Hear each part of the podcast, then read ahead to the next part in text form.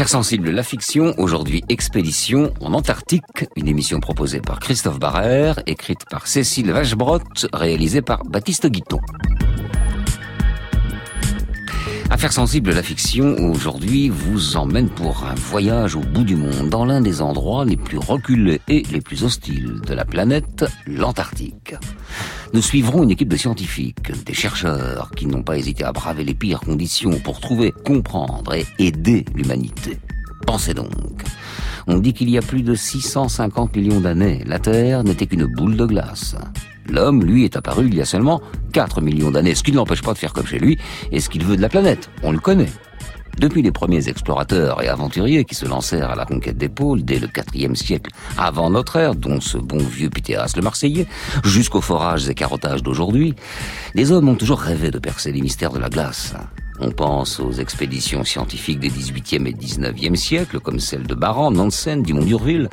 Amundsen, Charcot, Paul-Émile Victor sont devenus des stars aux premiers exploits en groupe ou en solitaire, comme celui de Jean-Louis Étienne, premier homme à avoir atteint le pôle Nord en solitaire, ou encore, ou encore, aux bases scientifiques installées dans la deuxième moitié du XXe siècle, faisant des pôles un observatoire privilégié pour l'étude de phénomènes atmosphériques, géologiques, écosystémiques ou encore biologiques et physiques.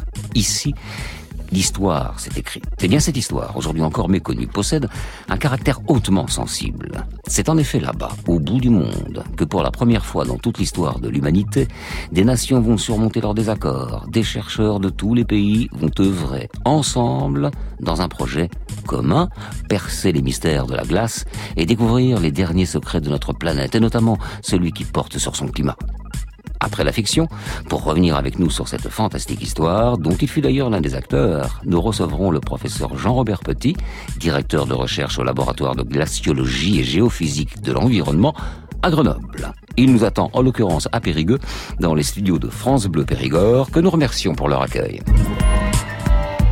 Fabrice Drouel, Affaires sensibles, sur France Inter.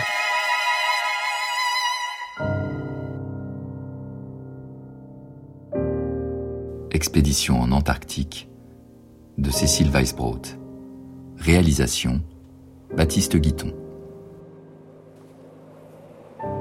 Nous sommes quatre. Moi, Rémi, le glaciologue qui parcourt la montagne pour récolter et étudier des échantillons de glace. John, le paléobotaniste qui recherche les traces de la flore préhistorique. Marianne, la climatologue. Et Alexis, le micropaléontologue qui scrute les microfossiles. Nous ne nous connaissons pas. Pas encore. Mais nous sommes réunis là, dans le lieu le plus isolé de la Terre, au cœur de l'Antarctique. En dehors du temps, même si le calendrier indique décembre 2017.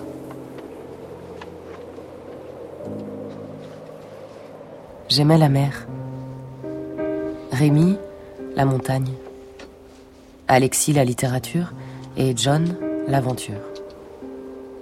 Nous tous, le mouvement. Et nous voilà coincés dans l'avant-poste de la station de recherche, dans une tente éphémère prévue pour y rester quelques jours seulement. Dehors, le vent souffle à plus de 100 km heure. Une tempête de neige qui fait rage depuis avant-hier. Eh ben, moi qui croyais que ces tempêtes n'arrivent avec l'hiver. Ah, on voit que t'as pas l'habitude. Hiver ou été, c'est pareil. La seule différence, c'est qu'en été, il fait jour. Tu aurais pu te renseigner un peu avant de venir. Je suis venu pour chercher des traces qui remontent à des centaines de millions d'années. Le reste, euh, ça m'est égal. Ces insinuations euh, ne m'atteignent pas. Nous sommes tous là pour quelque chose qui nous dépasse. Calmez-vous. Regardez ces spirales blanches. Les dessins de leurs tourbillons. Cette question me hante. Sommes-nous à la veille d'une nouvelle ère du Permien De l'époque où la vie a été effacée d'ici? Une nouvelle extinction de masse. L'air s'est chargé tout à coup, enfin sur des millions d'années, de dioxyde de carbone. Un taux irrespirable. Conséquence d'un réchauffement climatique, d'une aridité extrême. Éruption volcanique. Astéroïde venu heurter la Terre. Aucune hypothèse n'est exclue. C'était il y a 250 millions d'années. Presque toutes les espèces marines ont disparu et les deux tiers des espèces terrestres.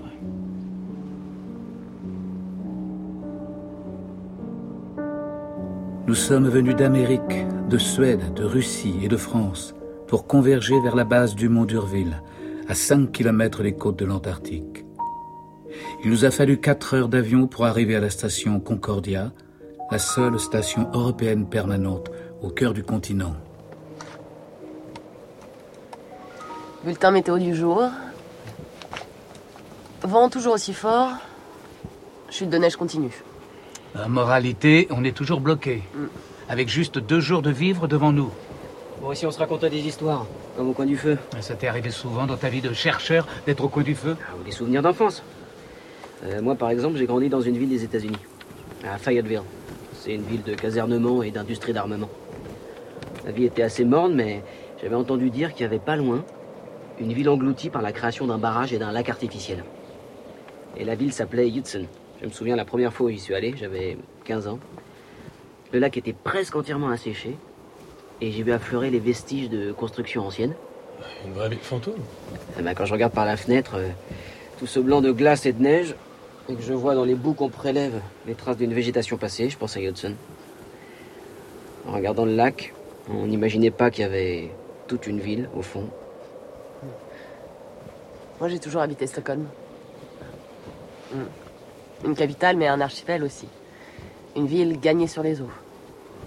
Un univers en soi qui pourrait suffire pour une vie. Quand j'étais petite, je voulais connaître toutes les îles. Ouais, je disais, il y en a mille. C'était pour moi un nombre infini.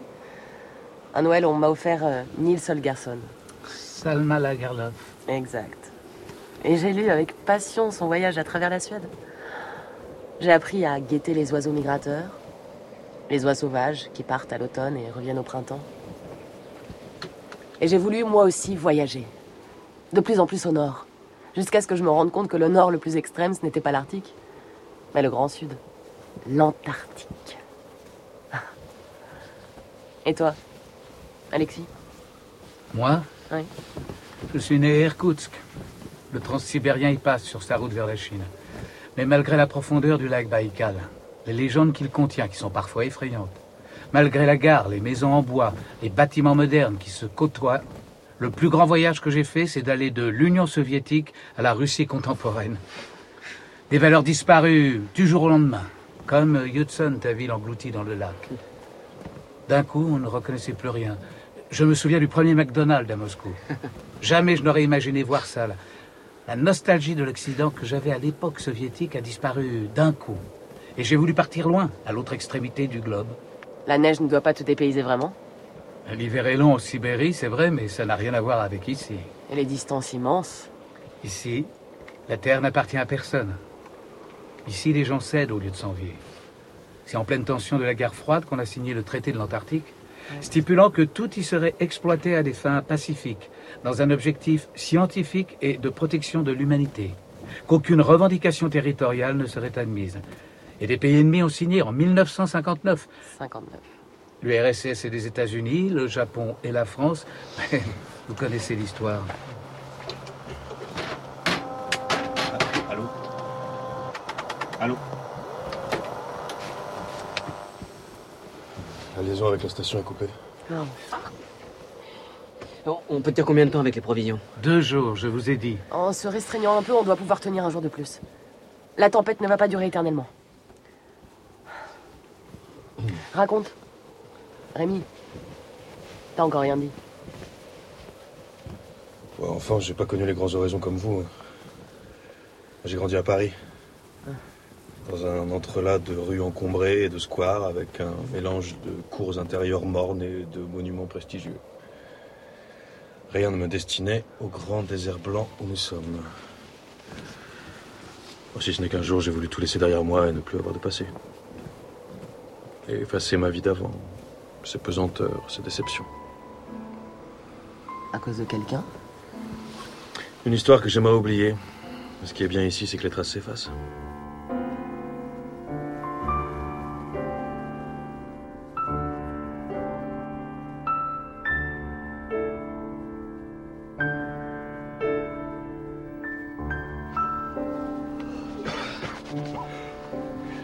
Une journée de perdu. Et il ne fait pas meilleur aujourd'hui. hein. L'avion qui nous ramène à la base arrive quand? Dans trois jours. Il était prévu de repartir demain à la station. Ça va faire juste, on n'a encore rien récolté. Un peu de patience. Ça peut s'arrêter dans quelques heures. Enfin, c'est vrai qu'il est plus facile de reconstituer le climat il y a quelques centaines de milliers d'années que de prévoir la durée de cette tempête. Aussi, je l'ai déjà fait. Nous avons 3 km d'épaisseur de glace sous les pieds.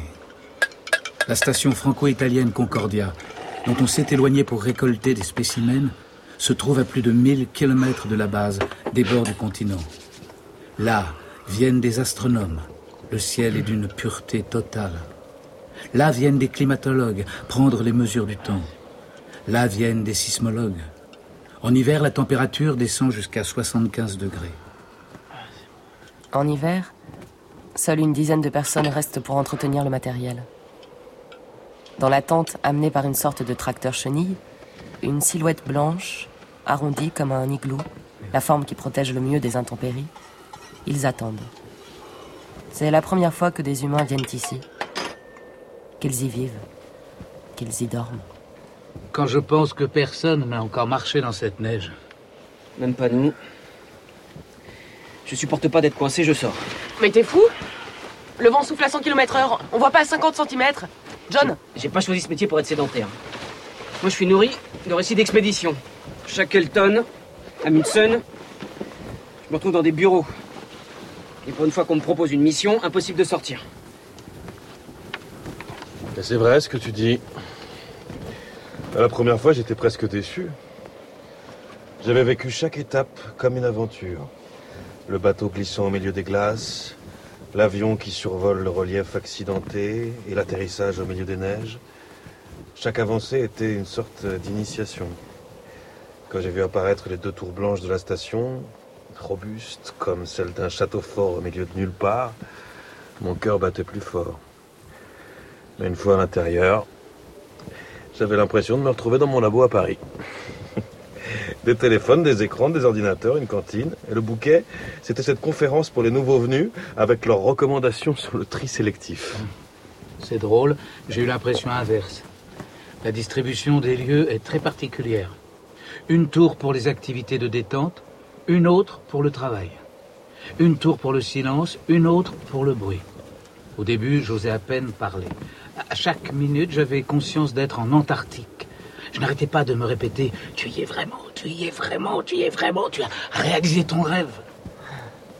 j'aime la couleur orange autour des fenêtres. Bizarrement, c'est en voyant cette nuance qui détonne sur le blanc que je me suis sentie au plus loin de chez moi, mais au cœur de moi-même. Continue à discuter, moi je sors.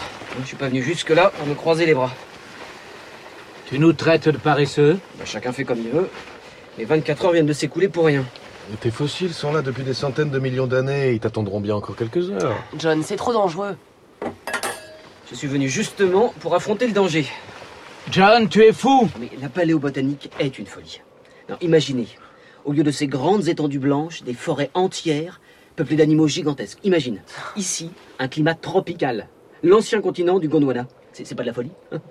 Non, quand je regarde le paysage, par-delà la glace, la neige, je vois du vert. Partout, je vois d'immenses arbres qui ressemblent un peu aux ginkgo qu'on connaît. Alors traitez-moi d'halluciné, d'illuminé, je m'en fous. John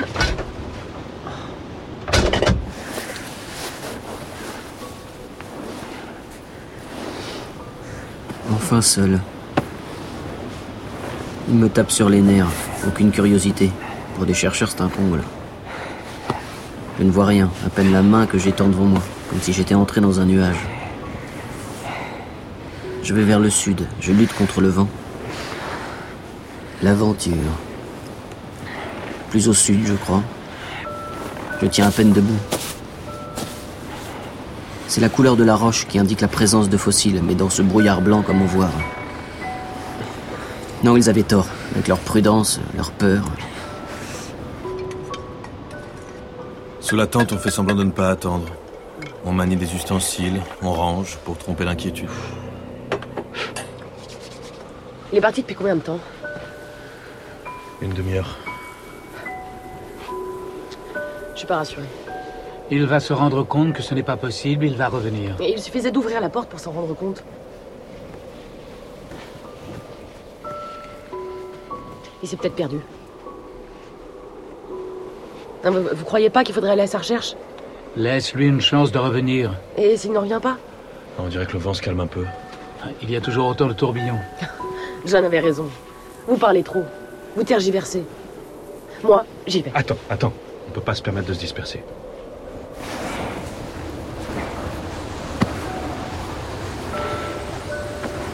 C'est là peut-être. Il faut creuser, déblayer la neige pour que la roche affleure. Incroyable, le vent vient de tomber. Ce renflement. Sous la pelle, je sens une roche dure. Il faudrait un marteau-piqueur, il me laisse seul avec des moyens artisanaux. Le vent a repris. Ça y est, j'attaque la roche. Il y a de la boue entre les éboulis.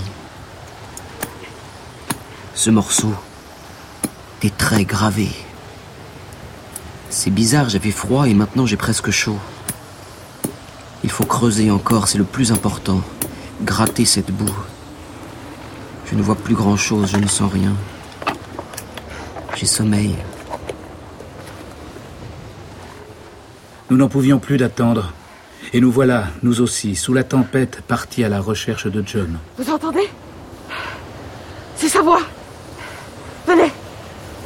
On entend le vent. Mais non. Écoutez. Un gémissement. C'est la tempête. Comment être sûr qu'il a toujours marché? Dans la même direction, vers le sud, comme prévu On voit rien. Aucun appareil ne fonctionne. La neige efface les traces de pas. Aucun repère. On pourra jamais le retrouver. On n'aurait jamais dû quitter la tente. S'il revient et qu'il voit personne, il risque de repartir à notre recherche. Ça peut durer longtemps. Et mal se terminer. Cette chaîne de montagnes devant nous Il doit être au pied C'est là que je me serais arrêté moi aussi pour chercher. Mais quelle montagne? C'est qu'une étendue blanche et uniforme, partout. Aucun relief saillant. Tous ces pics hérissés. Jamais je n'ai vu de tel relief Quelle splendeur. Qu'est-ce que tu peux distinguer à travers ce brouillard? Tu te moques de moi? Ce n'est pas assez spectaculaire? Non, sérieusement, qu'est-ce que tu vois? Il n'y a que la glace et la neige. Un immense tapis blanc, à des kilomètres, à la ronde, qu'on devine même plus. La neige Sur les montagnes. Bien sûr. Blanc, tout est blanc. C'est comme si la couleur pénétrait en moi. C'est comme si moi aussi je devenais blanche Et vous Regardez C'est lui. Exactement là où je pensais Au pied des montagnes. Où ça? Mais là Devant nous John On arrive, tiens bon. Tu vois quelque chose? Rien. Cette forme blanche là-bas qui marche vers nous, mais. Sont plusieurs. Ils avancent vers nous. Peut-être. Peut-être qu'ils sont venus nous ramener à la station. Ouh. Ouh. On est là. On est là. Ryan! Elle ne t'entend pas. Merci d'être venu Ryan! Ryan, y a personne! Ils sont venus à notre secours. Et John est avec eux Elle délire.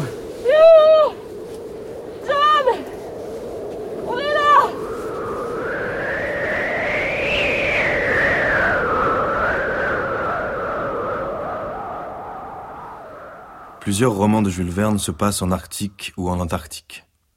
César Cascabel, Le pays des fourrures, Les aventures du capitaine Hatteras, Le sphinx des glaces, quelques chapitres de vingt mille lieues sous les mers.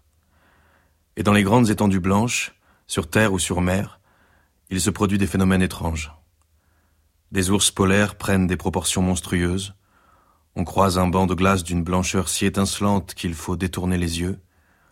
L'un des personnages, dit Jules Verne, croit devenir fou de blancheur. Un autre est en proie au vertige du blanc. Dans tous les cas, c'est cette couleur blanc uniforme qui provoque des hallucinations. Nous avons beau appeler Marianne, elle ne nous entend pas. Elle est ailleurs, dans un autre monde. Et elle avance toujours vers ce qu'elle croit être John. Il ne faut pas la perdre de vue. Attends J'ai une idée. Pour un instant d'inattention, on risque de la perdre. Chaque seconde est précieuse. Pour John d'abord. Nous étions quatre et nous risquons de ne rentrer qu'à deux si on arrive à rentrer. Regarde, Qu'est-ce que c'est? L'an dernier, dans un refuge d'exploration polaire, on a retrouvé une aquarelle qui représente un oiseau mort. L'aquarelle date de 1899. Elle a été peinte par Edward Wilson, l'un des membres de l'expédition Scott. On pense qu'il l'avait emmenée dans ses bagages peut-être pour lui porter chance, même si avec le recul on a plutôt l'impression que c'était la préfiguration de son sort. Il n'y a eu aucun survivant dans cette expédition, si je me souviens bien. Non. Ils ont atteint le pôle pour voir qu'Amundsen les avait précédés de quelques jours et qu'il avait planté son drapeau à l'endroit où ils pensaient arriver les premiers. Ils ont pris le temps, sur le chemin du retour, malgré l'épuisement et les intempéries, de collecter des feuilles pressées dans la roche. Un grand courage. Est Marianne Là, devant nous, elle s'est arrêtée. Elle est dans une sorte de transe. Qu'est-ce que tu veux faire de ce dessin Je vais le lui montrer. Pour rompre la blancheur Exactement. Et tu crois Marianne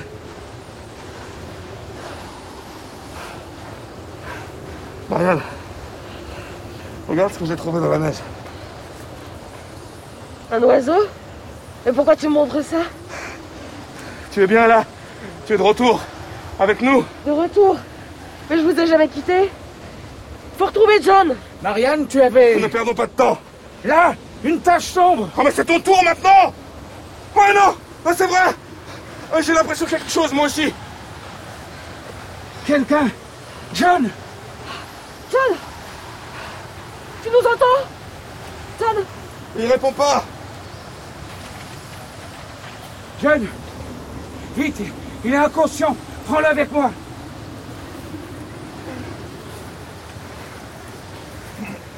Allez oh.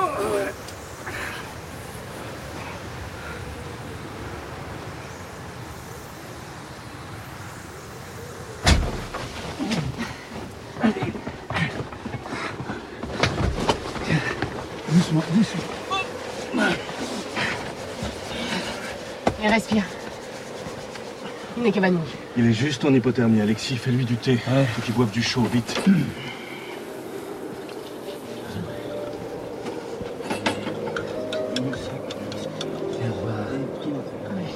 Oui, oui, on a, on a pris ton sac, tout est là. Allez, bois. Doucement, doucement.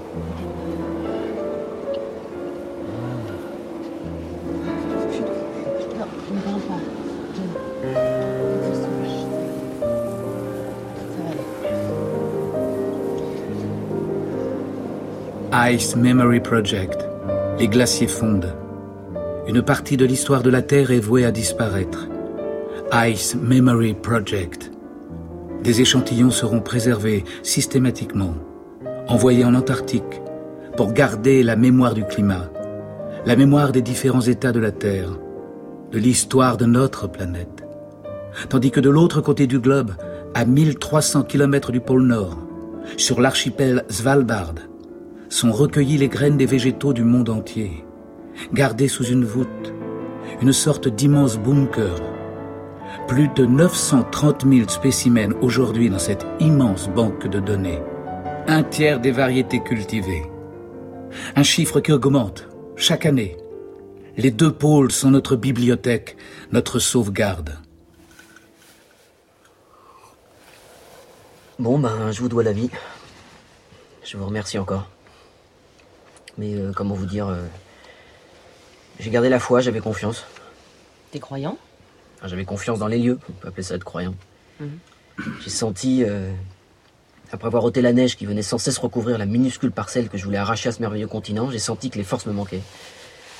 J'ai essayé de me relever pour revenir vers la tente, mais mes jambes ne me portaient plus. J'ai senti que je retombais dans la glace.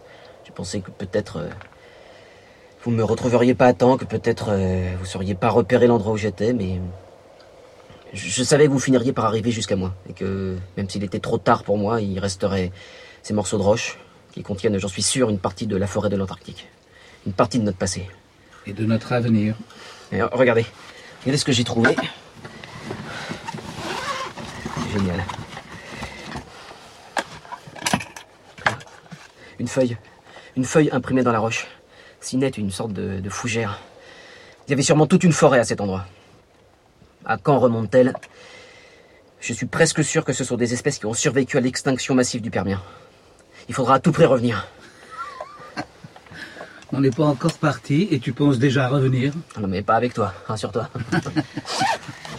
J'aimerais sortir une dernière fois avant l'arrivée de l'avion. Seul. Maintenant que la tempête n'est plus qu'un mauvais souvenir. Ah, attention au soleil, Marianne. La réflexion des rayons peut aussi provoquer. Solon Marianne.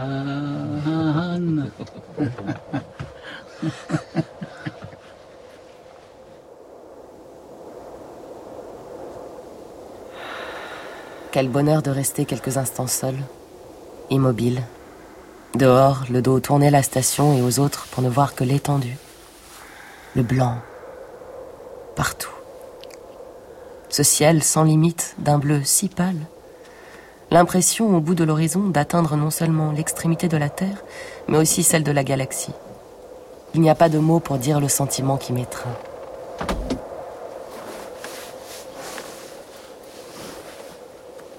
L'avion vient nous chercher, Marianne. Attends. J'ai quelque chose à te donner.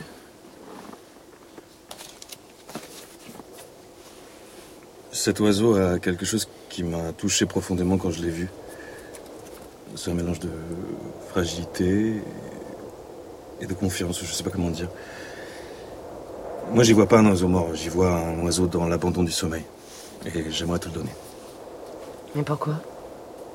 En souvenir de notre expédition. En souvenir de moi. Merci Rémi. Merci.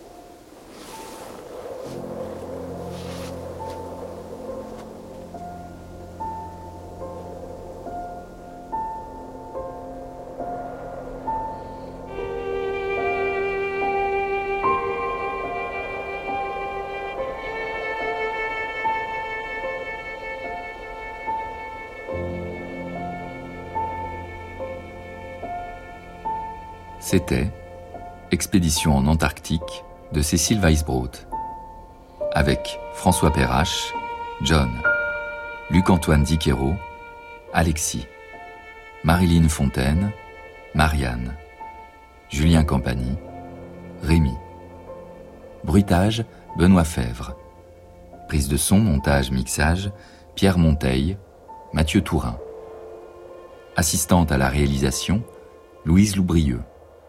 Réalisation, Baptiste Guiton.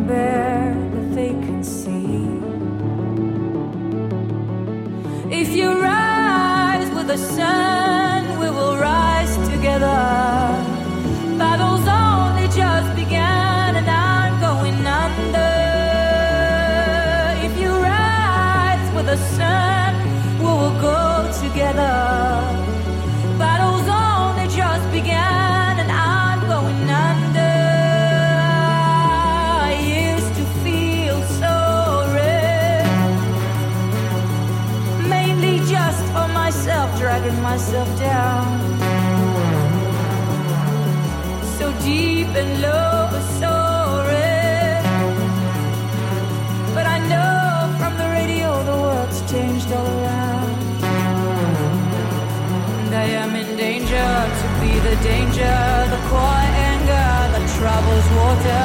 Smile on my face, I'm going under.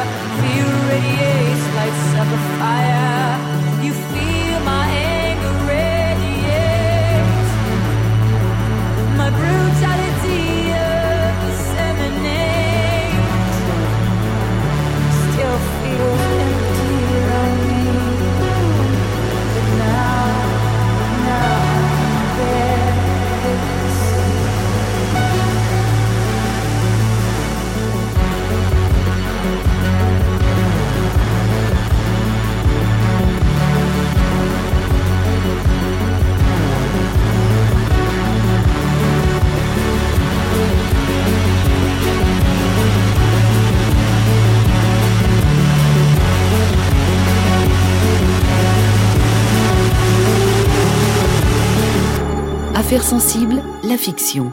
J'ai passé euh, deux fois plus d'un an consécutif, mais c'était dans l'Antarctique et sur le, sur le plateau polaire. Je me souviens en particulier de la première expérience où j'étais, euh, je sortais de l'université où, avec deux camarades, c'était pour l'année géophysique internationale, nous sommes restés isolés euh, pendant à peu près euh, un an. Claude Lorius. Alors on disposait d'une vingtaine de mètres carrés et à l'extérieur la température moyenne était de l'ordre de moins 40 degrés centigrades. Et comment dire, oui je crois qu'on revient changer, ça, ça paraît sûr. Euh, ce qui est un peu dommage, c'est que finalement je pense qu'on oublie assez vite toutes ces découvertes de, soi-même qu'on peut faire euh, dans ces occasions. Et puis on revient euh, à la civilisation et on, se laisse reprendre par un tas de contraintes. Alors c'est peut-être pourquoi, euh, outre l'intérêt des recherches scientifiques qu'on y fait, eh bien on a aussi envie euh, d'aller se retremper de temps en temps là-bas, serait-ce que d'un point de vue euh, humain. Disons que ça, ça impose quand même des contraintes euh, sérieuses sur le plan climatique. Vous êtes quand même dans un milieu foncièrement hostile. Il est très facile euh, de passer de conditions de vie normales à des conditions de vie euh, dangereuses parce que l'environnement est particulièrement euh, difficile. France Inter, Affaires sensibles, Fabrice Drouel. Affaires sensibles, la fiction, aujourd'hui l'expédition antarctique. Notre invité, Jean-Robert Petit, directeur de recherche à l'Institut des géosciences de l'environnement.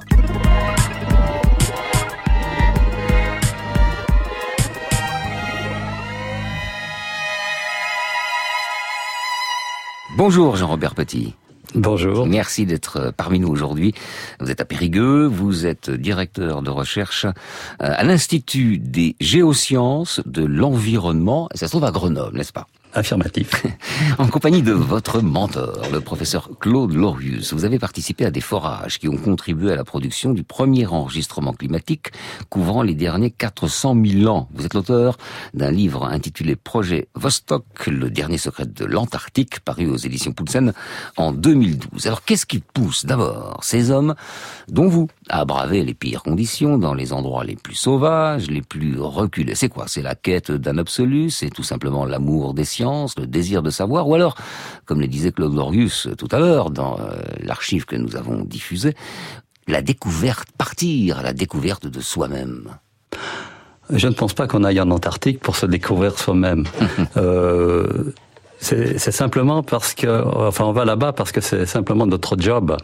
Et euh, quand j'ai commencé des, des, des, études en glaciologie, euh, une annonce disait euh, bon, euh, si vous aimez un petit peu la montagne et vous êtes prêt à crapahuter sur des glaciers, même à pousser votre traîneau dans le brouillard, non pas pour faire un exploit sportif, mais simplement parce que c'est notre job, alors venez avec nous. Donc, on cherchait des jeunes pour faire de la glaciologie, qui était dans, ses, euh, dans son développement euh, technique et puis également analytique. Et euh, on savait que euh, au travers de la glace, qui est une mémoire euh, de notre climat, mémoire de la Terre, on allait trouver quelque chose. Mmh. Quoi? On ne sait pas, mais il fallait mettre en œuvre tous les moyens pour récupérer la glace et puis les analyser ensuite en laboratoire. Donc la motivation, voilà. la motivation était purement scientifique, donc on a bien compris. Quand Claude Lorius disait la découverte de soi-même, c'est fait on se retrouve dans une situation au bout du compte euh, qui est propice à la découverte de soi-même. C'est peut-être comme ça qu'il faut le comprendre. Mais la motivation, c'est donc bien d'aller euh, d'aller comprendre, d'aller chercher dans une démarche purement scientifique. On est d'accord. Absolument, oui. Et on sait que euh, quand j'étais embarqué dans, dans cette euh, aventure, entre guillemets, euh, une collaboration initiée par Claude Lorius, franco-soviétique, pour étudier la glace de Vostok, les soviétiques avaient annoncé qu'ils avaient atteint 2000 mètres de profondeur à Vostok, mais ils n'avaient pas les moyens d'analyser la glace. Mmh. Et Claude Lorius a fait une proposition de, eh bien, vous nous envoyez des échantillons de glace, nous les étudions, les résultats nous discutons discutons ensemble et nous publions ensemble. C'est une parole qui a toujours été tenue et c'est pour ça que nous avons pu avoir accès, disons, à cette glace et puis à faire une première série d'articles en 1987 qui retraçait 150 000 ans de climat à partir de la glace et qui montrait, au travers des cycles glaciaires interglaciaires, donc des chauds et froids, la relation intime entre le climat et puis les gaz à effet de serre. Et ça a été, disons, euh, en 1987, un Big Bang scientifique, puisque les autres scientifiques, en particulier les océanographes, qui étaient les maîtres, disons, dans la paléoclimatologie, avaient enfin un moyen pour euh, se rendre compte que le cycle du carbone avait changé, donc le gaz carbonique de l'atmosphère avait changé, et en retour, euh, ce gaz carbonique jouait dans les changements climatiques. On va revenir euh, sur les, les, conclusions scientifiques, la meilleure compréhension non seulement du climat, mais du changement euh, climatique, parce que c'est quand même le plus grand défi qui est lancé à l'humanité aujourd'hui, hein, ce changement climatique. Mais enfin, d'abord sur l'organisation, ce qui est formidable, et on le voit avec euh, le projet Vostok, c'est que les pays de, de, ce monde, leur, leurs égaux, leur désir de dominer l'un ou dominer l'autre, là, on se met ensemble. Euh, est-ce que c'est le, seul territoire, cette recherche sur l'Antarctique, par exemple, où vraiment on se met ensemble et on dépasse nos clivages nationaux? Bien sûr. Alors, euh, à l'après-guerre, les nations ont euh, décidé euh, d'explorer l'Antarctique parce que c'était encore une terre incognita et on savait que pour les, par exemple, faire une bonne prévision météorologique, il fallait connaître un petit peu, documenter des données météorologiques sur toute la mm. planète. Et c'était seul le moyen pour pouvoir améliorer les prévisions.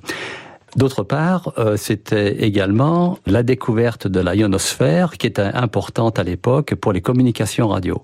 Donc, euh, les nations se sont entendues pour mener en 1957 l'année géophysique internationale et c'était le début de l'exploration antarctique euh, vraiment avec des moyens modernes. Et internationaux surtout, oui. Internationaux, oui. Mmh. oui.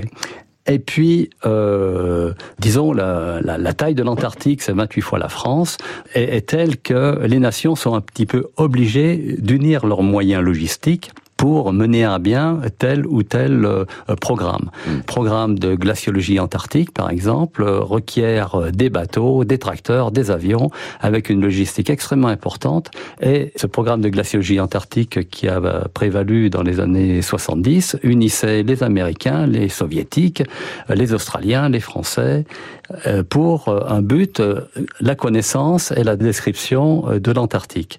Ensuite est venu les forages profonds où on avait accès donc euh, à de la glace ancienne, la glace étant le matériau unique euh, sur Terre mmh. qui enregistre fidèlement euh, le climat par la composition de l'eau, mais également les poussières et aussi emprisonne des bulles d'air, donc des échantillons de l'atmosphère qui nous permettent de connaître l'atmosphère passée et de l'analyser même des centaines de milliers d'années après.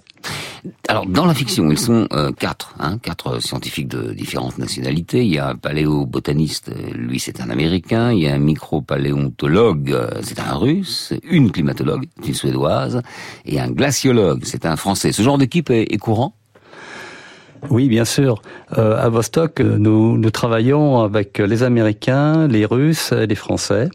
Et euh, à, la base euh, de Concordia, par exemple, qui est une, une base franco-italienne qui est installée à l'intérieur du continent, euh, là défilent, disons, des scientifiques parce que les sites en Antarctique sont propres à telle ou telle mesure. Donc, quand un programme euh, scientifique nécessite des mesures à un endroit donné, eh bien, il y a un accord euh, entre les nations pour euh, mettre à bien les, moyens pour euh, réaliser ce programme. Donc, il y a des scientifiques de toutes nations qui défilent. Et il y a un programme de forage qui a eu lieu à la station de Concordia, c'est le programme EPICA, c'est un programme européen où il y a dix nations européennes qui se sont unies pour faire un forage qui atteint 3200 mètres de profondeur et qui a permis de remonter 800 000 ans d'archives. 800 000 ans. C'est le, c'est le forage qui remonte le plus loin dans le temps et qui a vérifié donc les, les résultats préliminaires de Vostok sur 150 000 ans. Il les a poursuivis à Vostok sur 400 000 ans. Oui, et jusqu'à 800 000.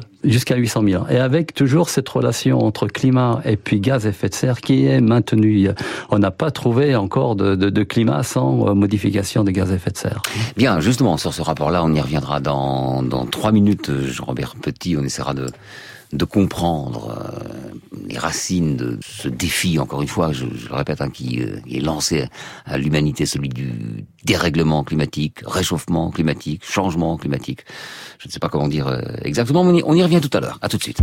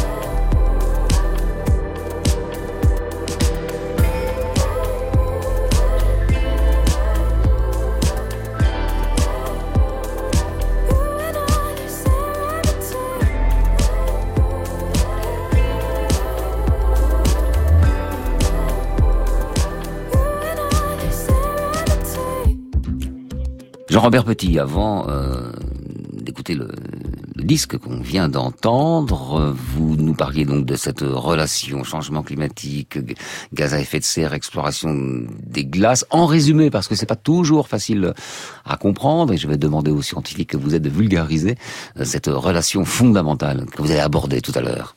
Alors, euh, euh, il y a eu trois articles dans Nature en 1987 qui mettaient en évidence cette première euh, relation.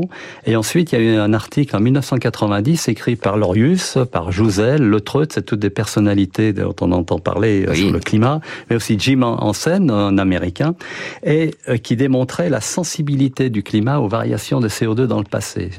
Et cette relation qui régit la physique de la machine climatique à, l'échelle globale et qui est vérifiée maintenant sur euh, 800 000 ans avec la carotte euh, Epica qui a obtenu à Concordia. Et cette physique entre euh, composition de l'atmosphère et puis climat, cette physique perdurera avec l'augmentation des émissions des gaz à effet de serre qui sont dues aux activités humaines et on le voit depuis 1850. Alors, cette question avait été déjà soulevée en 1898 par le chimiste Swant Arrhenius. Et lui, il n'avait pas d'ordinateur et euh, c'était simplement une idée euh, qu'il avait émise avec euh, à force de calcul en disant, eh bien si le, le CO2 change, eh bien on peut expliquer par exemple les périodes Mais il se posait déjà la question sur les émissions de CO2 par l'utilisation massive du charbon. Et il avait fait déjà des extrapolations euh, en 1898 sur le doublement du CO2 atmosphérique, qui aurait des conséquences, il disait 4 ou 5 degrés euh, d'augmentation de température de, de, de, la Terre. Et il l'avait vu, il l'avait vu avec, c'était les effets de la révolution industrielle déjà? En fait, c'était ça. Bien sûr, mm. bien sûr, il se posait la question. La révolution industrielle a commencé, bon, c'est euh, à partir de 1850. On voit déjà significativement mm. dans la glace l'augmentation du CO2.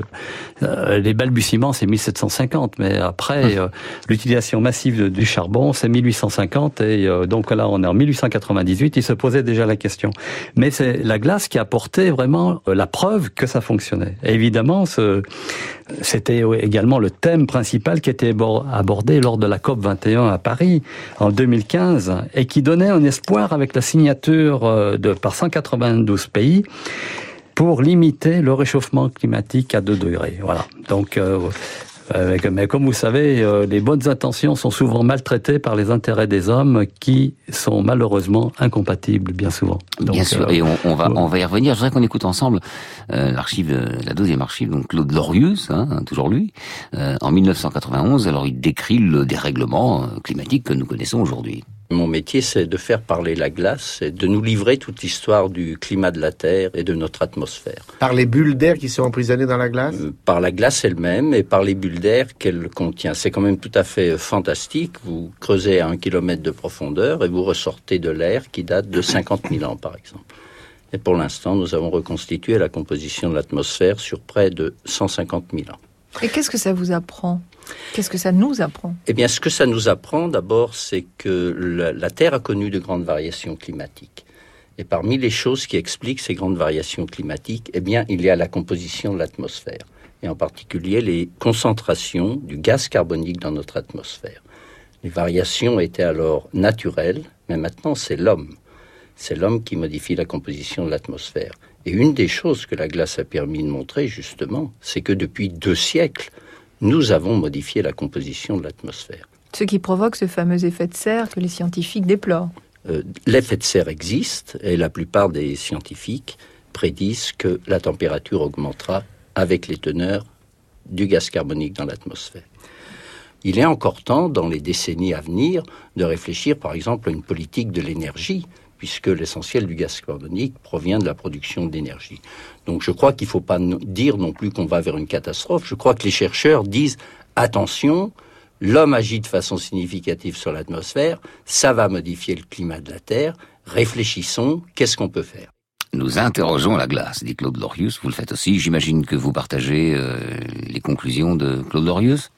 Bah évidemment. Je crois que ce, que j'ai dit avant euh, était un petit peu dans, dans, ce film, mais lui il le dit si bien. Il le dit. Mais vous aussi, vous le dites bien. Alors, euh, vous le dites bien. Il suffit pas de le dire. Il faut aussi être écouté. Alors, vous parliez effectivement des intérêts euh, divergents, des lobbies économiques. Que doit-on faire? Bon sang, j'ai envie de dire comme ça, pour qu'on écoute les scientifiques ou qu'on ne fasse pas que les écouter poliment. Les scientifiques, ils font leur travail, mais après, enfin le avec la, la, démission de Nicolas Hulot là c'est eh un petit peu négatif. Mais le point positif est que la plupart des citoyens en prennent désormais conscience. Tous les jours sur votre antenne là ne parle-t-on pas de canicule actuellement de typhon en Chine à Hong Kong etc le, le, citoyen euh, prend de plus en plus conscience. Et il est grand temps que les politiques réagissent. En 1991 là Lorius se disait euh, Bon, on a le temps, on va s'organiser, etc. Mais bon, on est 30 ans après, euh, ça devient urgent. Il faudrait peut-être aussi sortir, mais c'est pas du fait des scientifiques d'ailleurs, de cette espèce de guerre de, religion sur le réchauffement, où au lieu d'avoir une analyse, on est presque dans les croyances, ceux qui disent mais non, c'est pas vrai, alors, qu'on a les preuves, quoi. On les écoute encore. Hein, de, il faut passer de la croyance à, à la vérité scientifique. En fait, c'est peut-être par là qu'il faut passer déjà. Nous ne faisons pas de la science une religion. Nous, nous nous basons sur des faits. Et la, la, glace en Antarctique, elle existe toujours là. C'est la mémoire qui est, qui est là. Et euh, si vous croyez dans, dans, la technique actuelle, enfin la technique qui fait euh, des fusées, la technique qui fait les automobiles, euh, ça passe par de la physique et euh, la machine climatique c'est de la physique. Hein, donc euh, ou bien vous êtes logique euh, jusqu'au bout, ou bien vous ne l'êtes pas. Alors Eh si oui. vous mettez de la Mhm. croyance, la croyance il y a un petit peu de l'irrationnel dedans. Hein, Oui, donc, et- mais c'est pas, c'est euh, pas, pas moi qui la mets. hein. J'ob- J'observe que, que certaines réactions sont plus dans une espèce de, de forme de croyance. C'est-à-dire sans, sans savoir, on est persuadé que les climato-sceptiques, par exemple, qui disent mais non, mais non, c'est alarmiste, alors qu'il y a des preuves. Vous, vous les avez les preuves. Et c'est quand même assez étonnant que euh, certaines croyances euh, soient encore écoutées face à des vérités qui sont des vérités scientifiques. Voilà. Bon. C'était un, constat. En 1999, euh, Vostok fait de nouveau la une de l'actualité. On va terminer là-dessus parce que c'est quand même assez fascinant. On découvre qu'il existe un lac souterrain de la taille de la Corse sous la station de recherche, un lac vieux de plusieurs millions d'années, jamais exploré jusqu'alors.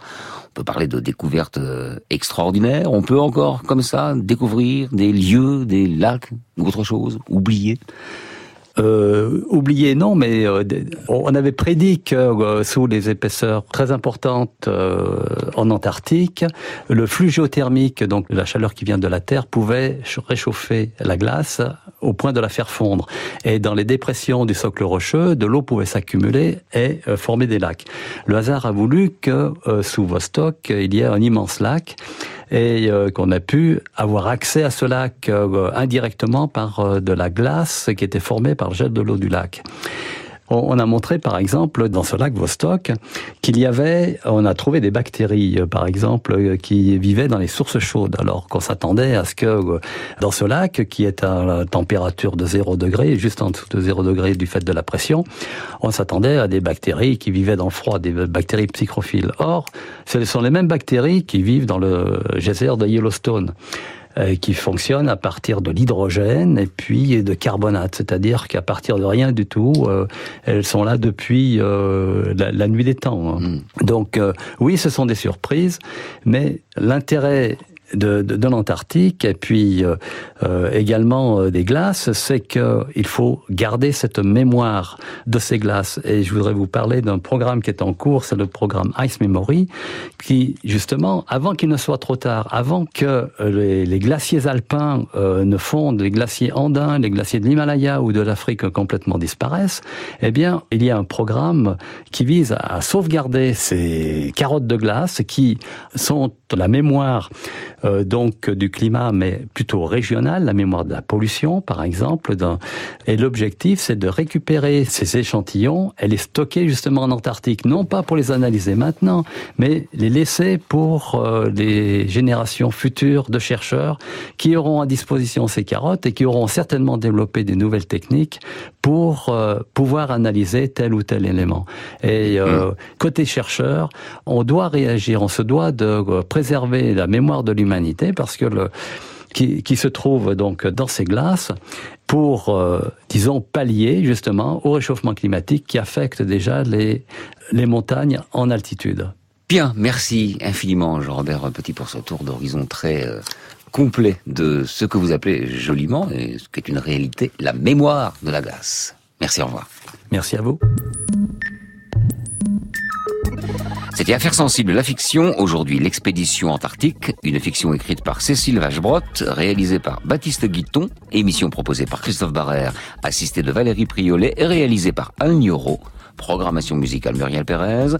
À la technique aujourd'hui, Rémi Sistialga et Raphaël Rousseau.